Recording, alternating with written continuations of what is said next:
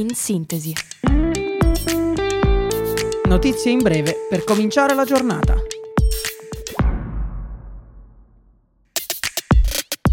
Buongiorno a tutti da Radio Yulm, io sono Stella e questo è In Sintesi, il podcast dedicato alle notizie del giorno. Si conclude oggi il quarto ed ultimo giorno di tregua tra Israele e Hamas.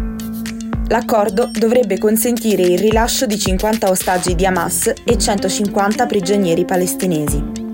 Ancora lontano il raggiungimento dell'obiettivo, possibile prolungamento della tregua. Ieri sono stati consegnati alla Croce Rossa 14 israeliani e 3 stranieri. 13 invece quelli rilasciati sabato. Si tratta di 7 bambini e 6 adulti, tra cui Emily Hand, di 9 anni, rapita dai terroristi durante il massacro del 7 ottobre ed inizialmente ritenuta morta. Sono 78 i prigionieri palestinesi liberati. Nel frattempo, centinaia di camion che trasportano aiuti umanitari continuano ad entrare nella striscia di Gaza. Filippo Turetta è stato trasferito questo sabato nel carcere di Montorio, in provincia di Verona. Il responsabile del femminicidio di Giulia Cecchettin è sorvegliato a vista dagli agenti penitenziari e ha passato la prima notte di detenzione in infermeria.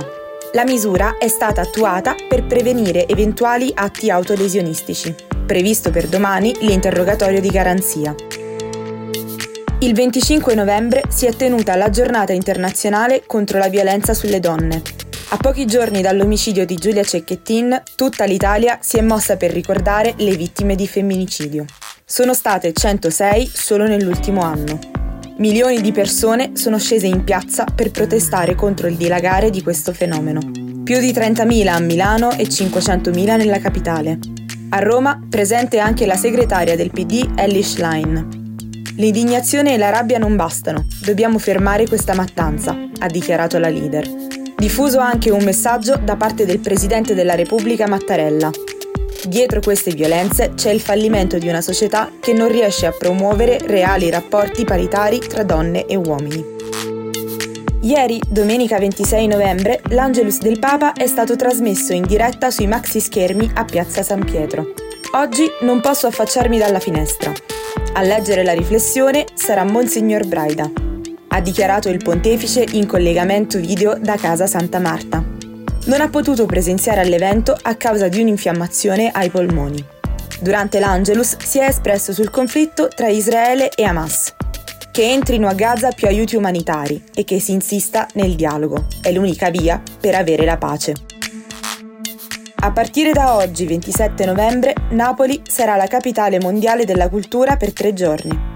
Si aprono le porte del Palazzo Reale per la conferenza UNESCO Cultural Heritage of the 21st Century. Si discuterà di tutela del patrimonio culturale immateriale con 200 delegazioni provenienti da tutto il mondo, dice il ministro della cultura San Giuliano. A chiusura dell'evento sarà adottata una Call of Action, una lista di raccomandazioni e buone pratiche per il mantenimento dell'eredità culturale basata sulle proposte degli esperti riuniti da oggi a Palazzo Reale. L'Italia vince la Coppa Davis battendo 2-0 l'Australia in finale a Malaga. Si tratta di un successo storico per gli azzurri che vincono il secondo titolo nella storia dopo 47 anni. Dopo il successo di Matteo Arnaldi in singolare su Poperin, il punto decisivo arriva da Yannick Sinner. Riconfermato campione, ha battuto l'australiano Alex De Minor con un 6-0 in un'ora di gioco. Chiudere così la stagione è bellissimo, ci dà molta energia per preparare la prossima, dichiara Sinner a partita conclusa. Appuntamento domani, martedì 28 novembre, per la proiezione del docufilm Un altro domani. La pellicola di Cristiana Mainardi e Silvio Sondini vuole dar voce alle donne vittime di violenza e molestie. L'obiettivo è quello di sensibilizzare e diffondere consapevolezza su un tema delicato come il femminicidio. A seguire un dibattito con gli autori del film. L'evento è aperto a tutti. Per partecipare è necessario iscriversi utilizzando il link presente sul sito. L'incontro è previsto per le ore 15 nella sala dei 146. Anche per oggi è tutto. Appuntamento a domani, sempre qui su Radio Yulm con In Sintesi.